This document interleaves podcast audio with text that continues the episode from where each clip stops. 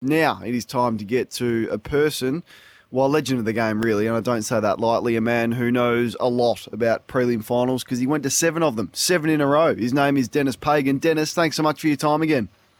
Yeah, good morning, Kane. How are you? I'm great. Is it the best weekend on the footy calendar, Denis? Prelim final weekend? Is it the last one where the true fans are there and uh, the atmosphere is, you know, the best it will be all year? Pretty special atmosphere this time of the year, and uh, you know, a lot of times the grand finals have been fizzes, but the preliminary finals, I think, over the journey have been really uh, tightly fought contests. And geez, I'm looking forward to uh, both games, and uh, it should be an exciting weekend for uh, people who like Australian football.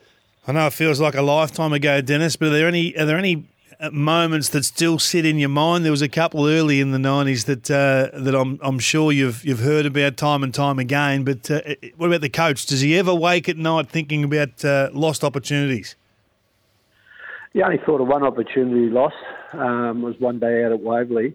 Uh, number, number 32 minutes into the last quarter, number 34 had the ball. There was 12 seconds to go, and he put it on the ground and combed his hair and waved to his nana in the crowd, and uh, went back and had his kick. We could have avoided a uh, extra time if he had a kick that a bit earlier. I can't remember the guy's name. No, uh, that frustrated me, and I what was I he got in thinking, trouble Denis? for in the coach's box. I mean, that, that he could kick the ball 85 metres. What what was he thinking? Well, it wasn't 85. If he had got on one of his torps, someone could have punched it through. But no, Kingy wanted to, wanted to parade around a little bit and uh, take his time and uh, had to play an extra agonising, what, seven minutes each way. Gee, talk about pressure. only been thirty years. Um,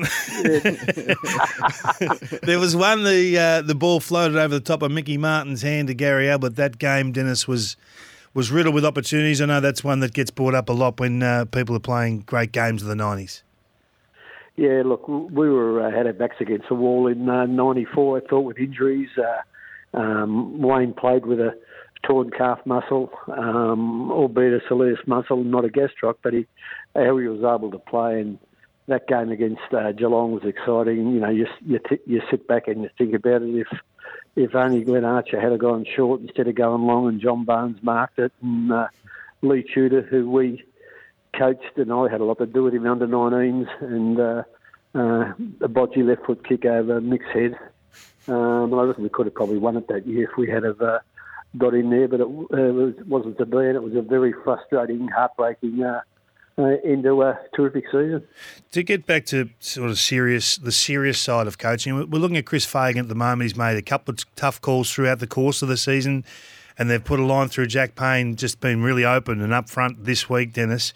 You had to make a couple of tough calls the next week in, in your uh, coaching journey through the premiership era of the 90s to leave players out of grand finals. I know it's not preliminary final week, but it's it's immediately after. How, how tough are those decisions as a coach?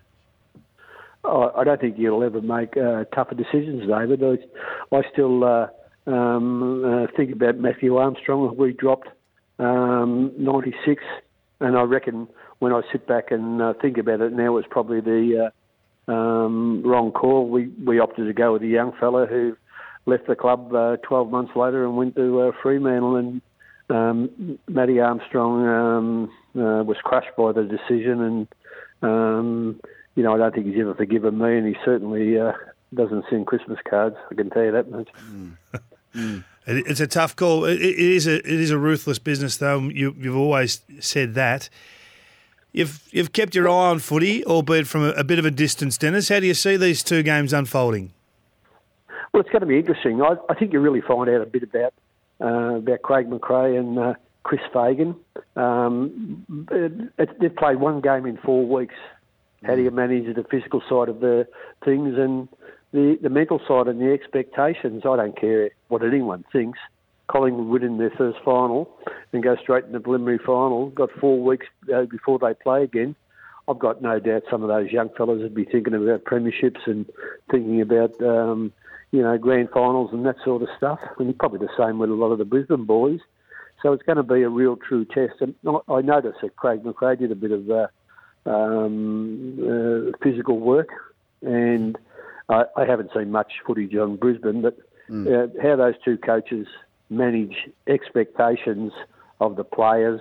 You know, and I, you, you look at it and you think, oh, there are good home and away coaches, and there are good finals coaches, and there are good premiership coaches, and you find out a bit more about each particular person. I've got no doubt that, that Craig and Chris are, are both outstanding coaches, but you'll find out a bit more about them because, you know, it, it's a, a tough assignment to get to a grand final, and another even tougher one to to win one. The best side doesn't win; it's the best side on the day. So mm. how do you know that? I don't know if you can remember, David. I used to always say, "Oh, we haven't finalised the side, boys. Bring your mouth guards to train. It's going to be on for young and old." and on the off week, we'd have match practice, and I'd tell all the boys, "You've got to play four. We're going to play four 20-minute quarters, and um, you just make sure you go your hardest. Make sure you submit your spot." And we go 20 minutes, and then I tell the bloke, uh, next quarter make it 10, third quarter make it 7, and then, then I'd say to the boys, okay, we've done enough, you trained super, we called it off. And um, our guys were ready to go because they, they were obviously nervous about playing a practice match. You're sure you, you go out to the training track as a coach with a rosary beads in your pocket, you're worried about people getting injured. We knew, Denis, we knew when it got shut down, we knew that if someone ran near Wayne at any sort of speed, it was stopped immediately. No, no, no. I always told Wayne just play five minutes and go and practice your goal kick. That's the way. It used to, that's the way it used to work out. Oh, it's an unbelievable insight, Denis. I, I, I love hearing your stories. Can I ask you about how you've observed Michael Voss? Because unless you've been there and you've been in that hot seat and you are four wins after round 13 and everyone's coming for you, you wouldn't have any idea what it's like to experience that. You have. How have you seen his leadership and the leadership of those around him this year? Well, I, I'm, I'm amazed because I coach at the same club, and mm. um, I just think uh, I don't know what turned it around. Um, you know, whether I, I read about the boys going to Ed Curnow's place at Torquay, and I don't know. They were last year. They were playing fast. They were playing inside. Their attack on the ball was strong. They were good at the the, the, the contest. Then they lost it, and the first part of this year they were playing slow, square, um, weren't as strong with their attack on the ball all of a sudden it changed. They won a heap in a row. Um, you, you, to have good leadership, and Carlton's a football club that hasn't always been like that. They've had strong leaders, but they were quite ruthless and perhaps didn't understand uh, what it was all about. But uh, you take your hat off to Luke Sayers and uh, um, Brian Cook, um, regardless of the criticism. And you know, I still don't know what's caused the change from going faster, going inside by getting better at clearances and contested ball wins and getting players' confidence up. It's an amazing thing how it's all happened. They were going nowhere. Mm. Um, and all of a sudden, uh, they won a heap on a trot and they're in the um, preliminary final with a real good chance of uh, getting to a grand final. One thing you can't control from the coach's box is the accuracy of your players, and, and Melbourne fans are heartbroken by the opportunities that they had and squandered. The '98 grand final, the 6-15 in the in the first half to go on and lose that 30 shots at goal, but to kick 822. H- how do you approach that? Like you just sit there pulling well, your hair out, I guess. No, no, I reckon you can control that. If you if you bring the how ball so? in and you always you always go wide Kane, mm. uh, your chances are you're not going to kick as many goals. If you, you know, I don't reckon you have to be a rocket scientist to work out that the most goals in AFL football are kick from naught to 30 directly in front. Mm-hmm. Now, sides are probably paranoid about getting it in there quickly because they're scared of turnovers. But if you've got your best players where the action is, back back your own players to win it enough times, and whether it's a uh, a free kick, a stumble, a handball receive, a mark, kick off the ground, you've got a chance from naught to 30 out. But if you're on the boundary line and you've you've got a mark or a free kick or a stumble or a handball receive, still still a pretty tough shot to kick off from the angle. And you only got to look up where Melbourne uh, um, uh, have, have a lot of their shots. If you're out wide, you're going to kick a lot of behinds. And I think if you look the records up, I think mm. you'll find they've kicked a lot of uh, points from out wide close to the boundary. A teammate of ours or mine, Denis, used to say, well, when you just kick it through the big sticks, just kick it through the big sticks. but I won't mention any names there. Hey, you've had a couple of runners in the last couple of weeks, Denis. You had Georgie get mad run on the uh, on Wednesday and run a place. So you got you got a couple built for the spring, and we got a few ready to go. Look, Georgie get mad's my only white hope at the moment. To get beaten by uh, ten inches on Wednesday was heartbreaking. But anyway, we. Uh, uh, we live to fight another. I've got a lot of babies and had a terrible run with injuries and um, such sensitive animals. But anyway, if it was easy, everyone would be doing it. And uh, um, I'm just uh, living the dream and um, um, making a, a, fool of myself in my own lunch lunchbox, and no one can see me. Georgie get mad, Johnny get angry. I've got some nominations for some other horses that you might want to go with in the next uh, the next batch. Turn it up, son. I think you have to name one. Turn it up, son, just for old time's sake. Yeah. If she had whiskers, Denis has to be one. I'm not sure whether it, yeah. whether it's an, an entire or not. Uh, and size ten hat, size fourteen head. I think you have to get that, that one in there somewhere. Wish you had told me. I like that one. he used to say that to he used to say that to the boys that come back from state of origin. Have a look at you, size ten hat, size fourteen head.